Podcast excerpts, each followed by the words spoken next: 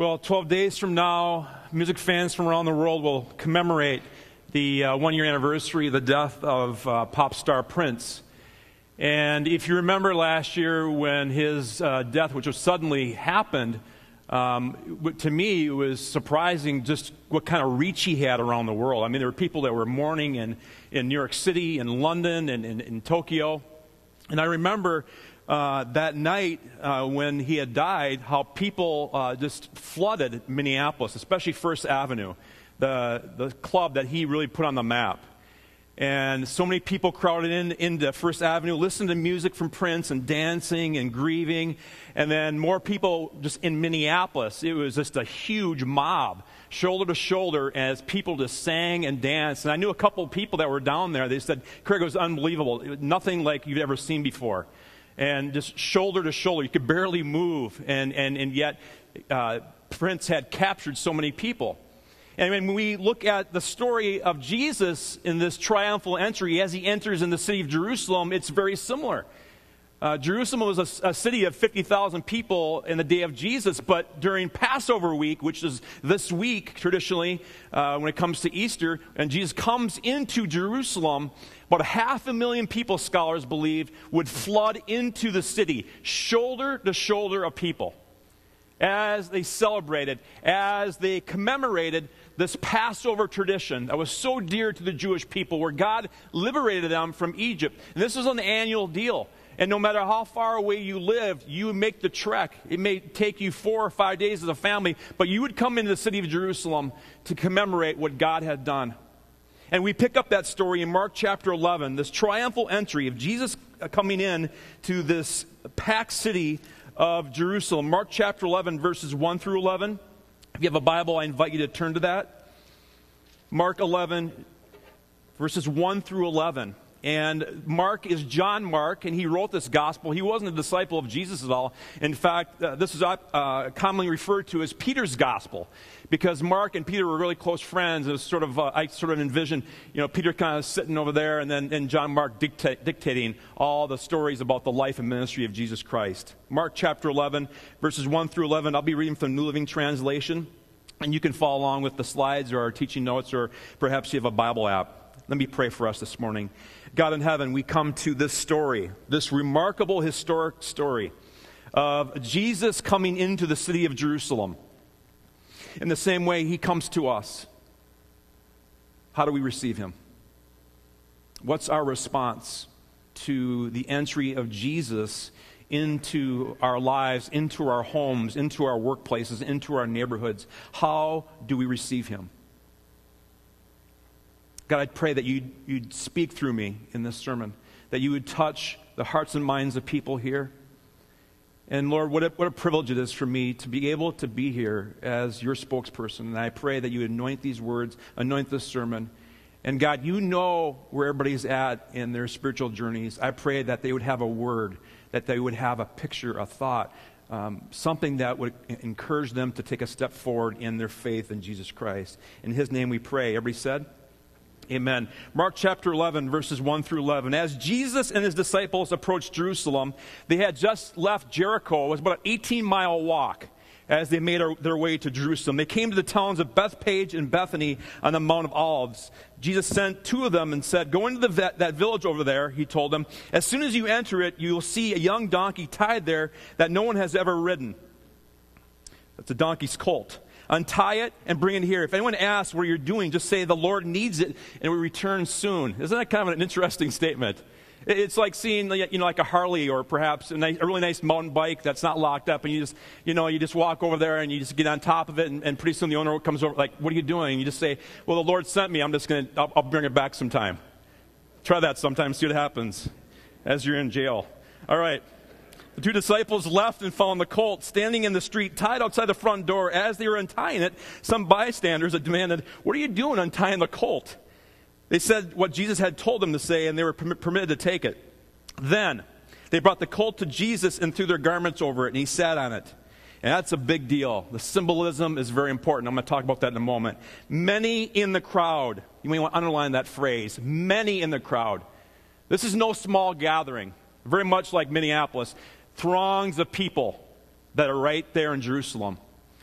spread their garments on the road ahead of him, and others spread leafy branches, like perhaps these. They had cut in the fields, and Jesus was in the center of the procession. The people all around him were shouting, Praise God! Blessings on the one who comes in the name of the Lord. Blessings on the coming kingdom of our ancestor David. Praise God in highest heaven. So Jesus came to Jerusalem and went into the temple after looking around carefully at everything. He left because it was late.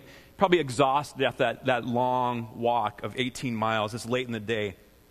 But the fact of Jesus uh, riding in on this donkey's colt would have uh, been something that would have captured the attention of the people there. This was something that would not, not have like glossed over in, in terms of, of what this meant. This was fulfilling a great prophecy in Zechariah chapter 9, verses 9 through 10. If you have a Bible, turn to that. You can see the verses up on the slide as well. Zechariah chapter 9, verses 9 through 10. This is no small stuff. This is, these aren't like just trite verses from the Old Testament. These were words they clutched onto, the Jewish people in the day of Jesus. They clutched on to these words. Rejoice, O people of Zion. Shout in triumph, O people of Jerusalem. Look, your king, king is coming to you. He is righteous and victorious, yet he is humble, riding on a, on a donkey, riding on a donkey's colt. That meant a colt that had never been ridden before pure and innocent, just like Jesus. I will remove the battle chariots from Israel and the war horses from Jerusalem. I will destroy all the weapons used in battle, and your king will bring peace to the nations. Just like, in a way, how we hold on to the words of the Constitution of freedom and speech. We hold on to that, especially in this day and age. Freedom of speech is everything to us. We hang on to those words in a very similar way, uh, no, in no way smaller the Jewish people in the day of Jesus would have hung on to Zechariah chapter 9. They were waiting for their coming king.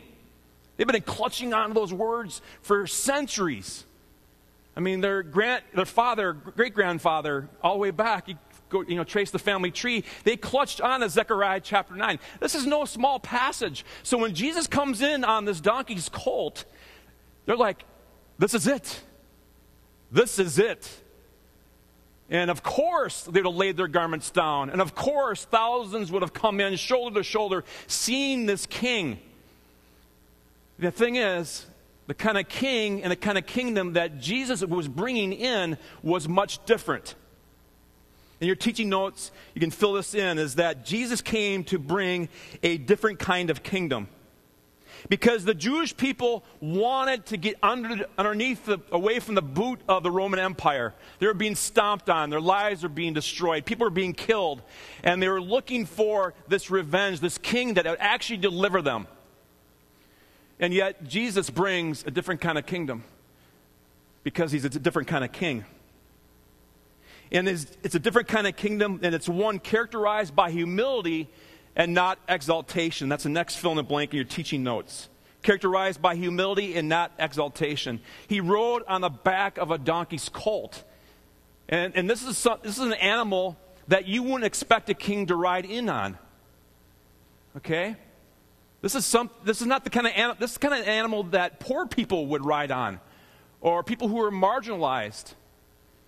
You know, it, would be like the, the, president or maybe a, a king of a nation instead of riding in, in, in, a really nice limousine or perhaps a really nice Escalade, is, is coming in like in a 1985 Ford Escort or, or something like that. Some kind of car like that. You wouldn't expect that. And yet we see Jesus coming in on this donkey's colt because he's a different kind of king. And his kingdom is going to be characterized by humility, not exaltation. Not too long before this, in a very telling scene, James and John, their mother, because these guys are too chicken to get mom to go talk to Jesus. And, and, and the mom asked Jesus, you know, uh, my boys, I, I want them to be in your kingdom. I want them to see your right and your left hand. And Jesus says, no, it, it, that's not up to me, but my kingdom is in about, it's not about power. In fact, he goes on later to say, it's about being a servant of many. And Jesus said, I, I came to serve. So my kingdom is going to be marked and characterized by humility where we actually serve others. Those are rare words from any kind of king. In fact, if you compare Jesus to the king at that time, which have been the Roman Emperor Caesar Tiberius, Caesar Tiberius was the son of Caesar Augustus. Everybody knows, everybody knows the, the, the phrase in Luke chapter 2. Um, in that day, uh, Caesar Augustus issued a decree. So Caesar Augustus, this is his son Tiberius, who is the king at that time. And, and his kingdom, and the kind of king that Tiberius is, was very much different from Jesus. He was a, a king that sought exaltation.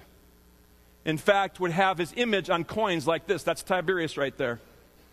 You can see on that backside, he's sitting on a throne. He's holding like a, a weapon, and he's got something else in his left hand. It's to show royalty, but it's also to show exaltation. And you'd have those coins in your pocket as a way to pay homage to uh, Caesar Tiberius. Also, you would, if you went to the marketplace, you would have to bow down before a statue like this of Caesar Tiberius.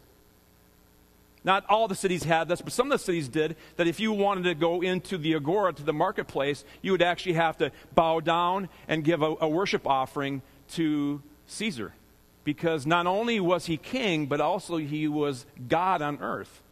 And you would have to declare that he is the Lord of Lords, the King of Kings, before you're allowed to perhaps go into the marketplace to sell or maybe uh, buy uh, items. So that kingdom is a lot different. So, for us as followers of Jesus, we are invited into living out a life of humility. And boy, is that hard. Am I the only one in the room that's hard? That is really hard. Because we want to impress others, don't we? We want others to think very highly of us. I made dinner for a family from this church on Friday night. I'm not, not, not a cook at all. I'm a very bad cook. But I'm learning. I'm learning how to cook, and I'm, I'm exploring this, this world, world of culinary whatever. And I'm enjoying it because I typically uh, lean on pizza rolls and roast beef sandwiches with provolone and, and chips and top potato uh, dip. That's kind of my meal right there. But, anyways, I, so I made this meatloaf a friend of mine gave me the recipe of the special sauce, and I was nervous putting that together. I, I, didn't even, I've never made meatloaf before in my life. I'm like trying to shape them. How do you shape them? I was like, is this like a hamburger or something? And, and, and then the, the sauce was this mix of ketchup, brown sugar, and mustard, and, which was really neat. And I put that on the, on the meatloaf, and I, you know, I timed it 45 minutes at 350 degrees. And then there's green beans, there's potatoes, there's bread. So all these things, and I'm not very good at multitasking. And the family enters in. They got three young kids under the age of, under the age of six. I have two Springer Spaniels in the house. And I'm cooking. That's always a risky enterprise, anyways. But throw in all that mix. So, and I wanted to go so well. I wanted it to be a perfect meal, like they would walk away. And, and I kind of reflected on it later that night. I was like, why, why, was I so, like, like you know, into it and, and so tense? Because I wanted to impress them. We all do. We want to be exalted. We want, to think pe- we want people to think highly of us. And later on in the evening, things didn't go the best. And the meal was great, but, but uh, later on, my Springer Spaniel, the female, she has a tendency whenever she meets somebody new, she tends to go number one in the, in the house on the spot. It's like a reflex. But when they came in the house, she didn't do that. I was like, wow, God, God answered my prayer. She's been healed. After our last series, I've been praying for my dog Macy not to do that to the visitors anymore, and she's healed. But then, like a little bit uh, later, before the meal, uh, she goes over to uh, the, the dad and pees right on his foot. oh man, I was like, oh. So he takes his socks off. They're like, it's okay, it's okay. I just felt horrible. I'm like, I'll, I'll, I'll give you some of my socks. He's like, no, I'll go barefoot. well, then, and then later on, I, you know, I'm keeping my eye on the food, trying to do conversation, and, and then I get to uh, the, the um, uh, bake and serve, right? Break and, ser- break and serve uh, uh, bread. And I was cutting, cutting the bread before I put it in the oven. And as I was cutting, I was talking with them, and I wasn't paying attention, and I sliced my finger. And immediately I put it by my, my back. I was like, I don't want them to see this. I want them to be impressed. Of course, deep down, that's what we want. And then, you know, then I was like, this is bleeding really bad. And then I just kind of kept talking. She, they couldn't really see me, so I grabbed a napkin, kind of wrapped it up, hoping it would clot it. And then I had kind of down here, and I thought it was good, so I took the napkin off in my pocket. And then I kept cutting, and I noticed, that blood is right there. That wouldn't be a good mix of my blood on that bread. So I went to the bathroom, and then I reflected later that night, and it was a great time, great conversation. We had so much fun.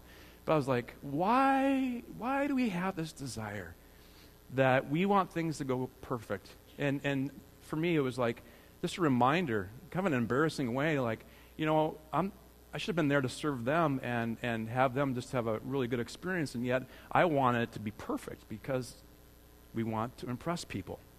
And yet Jesus says, My kingdom is characterized by humility. By humility. Well, next, it's a different kind of kingdom. And it's also a kingdom that's characterized by peace and not violence. And, and Tiberius was very, very different from some of the Caesars. He was very cruel. I mean, a lot of them are cruel. Augustus wasn't as cruel as uh, his son Tiberius. And Tiberius was very cruel. And there's many stories about Tiberius and the sort of uh, evil that he brought about. And a lot of the cities that were uh, operated and ruled by Rome um, a lot of the soldiers had spears and swords, and if anybody stood out of line, they would immediately uh, kill them or harm them. Because Tiberius wanted, wanted people to know that my, my empire, me being king, is violent. You better not step out of line at all. Otherwise, you're going to be killed. So his kingdom and his reign was known as a, a reign of violence. He did not hesitate. And his soldiers were everywhere. It was kind of like ISIS today. I mean, ISIS is just everywhere, and the threat of violence is out there. In a similar way, for Tiberius, that's the way his, his kingdom was like. That people were very, very afraid, and they didn't know when it was going to happen. And sometimes you could just be a model citizen, a good moral person, and for some reason, if, if Tiberius decided he wanted you killed and your family in that neighborhood, they would do exactly that. It was a kingdom of violence. And yet Jesus comes, he comes to bring peace. It's exactly what Zechariah chapter 9 said. Is that this king is going to bring peace. And the kind of peace that Jesus came to bring was in the Hebrew shalom. And it, wa- it wasn't necessarily an absence of conflict, it, it could mean that, but shalom was actually a way of living. Shalom meant that you were in right relationship with God, you were in right relationship with yourself, you're in right relationship with others, your neighbor, and you're in right relationship with the created world. And that's what Jesus came on this Palm Sunday and this triumphal entry into Jerusalem was to help people live in shalom. Because that was God's desire. That was his plan from the very beginning in the book of Genesis, is that people would actually live shalom, to live in peace and live in harmony. And he sought to bring that but he sought to bring peace and not violence. And we remember the story when Jesus is uh, being arrested, and one of the soldiers, Roman, Roman soldiers, Malchus, comes towards Jesus, and Peter immediately grabs Malchus' sword and cuts off his ear. And then Jesus immediately heals Malchus' ear. So it's a symbol of a kind of king and kingdom that he was about. So different from Tiberius came to bring peace. He came to help people be in right relationship with God, with self, with others in the created world. And instead of a sword or a spear, Jesus brings a different kind of weapon. And Paul captures it so beautifully in 1 Corinthians. It's called the weapons of goodness. Weapons of goodness. That, that's the kind of weapon that Jesus brings for us, is goodness. And as we um, as we exercise that and share that in our relationships and our lives, again, very opposite to Tiberius. And finally, different kind of kingdom, and this one we would characterize by love and not by hate. And as king, Jesus came to show the world true love, a love that no one has seen, where he actually lays his life down. And as we enter into this Passion Week, this Holy Week, we come to Good Friday to consider that, that this king actually laid down his life for others, for people. Something a king would never do. This is a different kind of king, and this is a different kind of kingdom. Tiberius, on the other hand, was all about hate. And that hate was expressed in a variety of ways. And the Roman histori- historian Tacitus describes the kind of uh, rule and reign of Tiberius, this reign of hatred. He's, he writes this. It's in the first century. Executions were a stimulus to his fury, to his hatred. he ordered the death of all who were lying in prison under the accusation of complicity with this rival, this rival of Tiberius that tried to organize a coup and take over Tiberius's kingdom. Well, Tiberius caught it in time, and he had them put in prison, and he killed them. And Tacitus writes this There they laid, singly or in heaps, the unnumbered dead, of every age and sex, women and children, the illustrious and the obscure.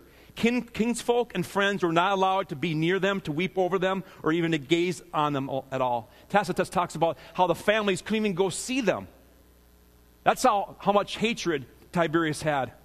Spies were sent around them. The family members who noted the sorrow of each mourner and followed the rotting corpses till they dragged them to the Tiber, where floating or driven on the bank, no one dared to burn or torch them. There couldn't be a starker co- contrast between this king Tiberius and Jesus, because Jesus was love in the flesh. And as we come into this Holy Week, I want to encourage you to really set aside distractions, set aside other things, and really simplify your life this week. And think about and gaze upon the love of Jesus. There is no greater love than we see in Jesus laying his, li- his life down for you and I, so that you and I could then make peace with God. As Jesus said in the Beatitudes, blessed are the peacemakers, for they'll be called the sons and daughters of God that we can live in shalom and be in right relationship with God and with self and with others in the created world.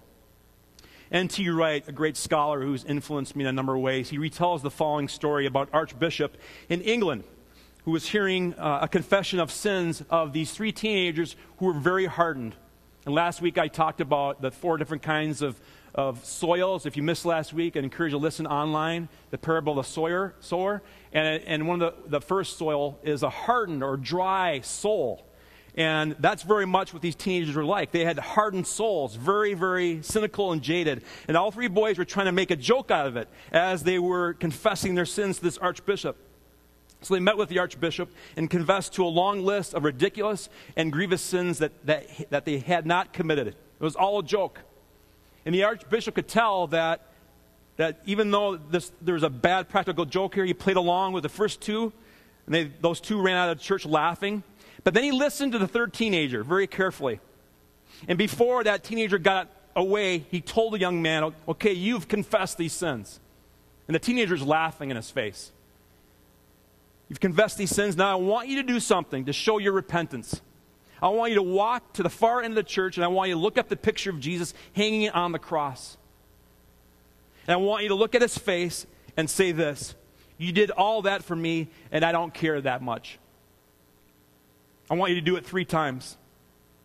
And the boy nonchalantly walks over, looks up the front and the picture of Jesus and said, You did all that for me, and I don't care that much. Then he said it again. And then it came to the third time, but he couldn't say it because he broke down in tears. And the archbishop telling the story said, The reason I know that story is that I was, I was there with that young man. And there's something about the cross. There's something about the cross that hits us so deep and so profound, right to our soul, that we understand and come to grips with this great love of Jesus Jesus was a different kind of king, and he came to bring a different kind of kingdom. And the last note in your teaching notes is this is that Jesus came not to meet your expectations, but your needs. Because when we come to the scene at the cross, at Calvary, at Golgotha, the thousands of people that were there as he entered the city were gone. Unlike Prince and all these thousands of people mourning his death that night, April 21st, is that we come to the cross and there's only a few people there. The Jewish people had left him.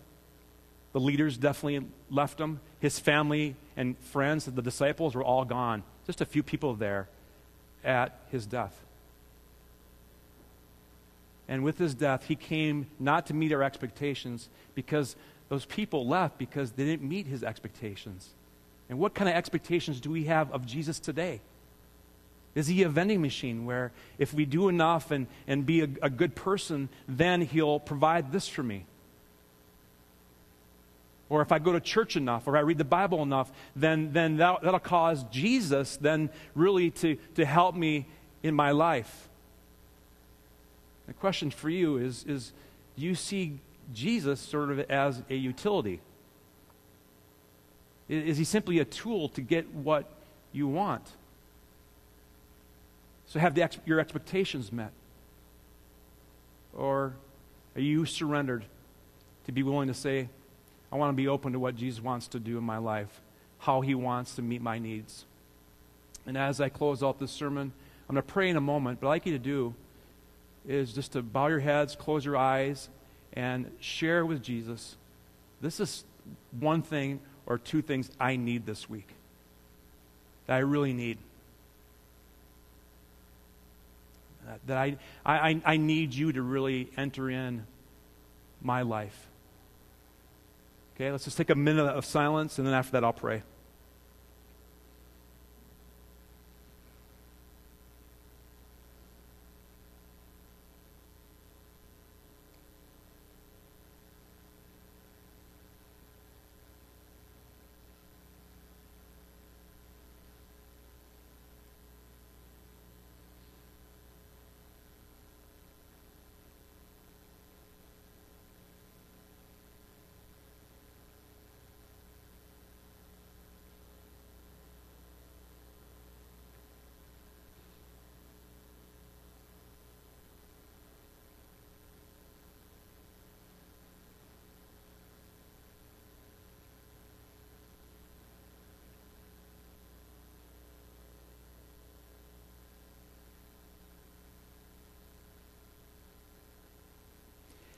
Jesus, our needs are vast. And maybe some of us right now, we can't even wrap our, our brains around what we need. There's so many things in the way. So I pray that this week for those that you would open their eyes, bring a light to what they need. And Lord, for some of us, it's, it's the need to accept forgiveness. That we're here this morning and perhaps as a family member of uh, the kids were singing, and we're in church and we can't believe we're in church. And we feel so low. We have guilt and shame that just runs through our veins. And we need forgiveness. We need to know that you gave your life so that we begin again, that we don't have to be perfect and that you accept us where we're at right now. But you love us too much to leave us there. Or God, for others of us, it's it's we come to this this time of year and it, it sort of becomes routine, and we we lose the, the story. What we need is to enter into that story this week. So today, thinking about the events of the triumphal entry, Palm Sunday, and thinking about tomorrow, and maybe asking the question on this day, at this hour, what was Jesus doing? He's being arrested. And then Tuesday, and then Wednesday, and Thursday, the last meal, the last supper with the disciples. And then coming to Friday and the crucifixion. And then coming to Holy Saturday, thinking about Jesus is dead. We don't know about Easter yet. And then to come together next week to celebrate the greatest miracle of all the resurrection of our King and the ushering in of his kingdom, Jesus Christ. In his name we pray. Amen.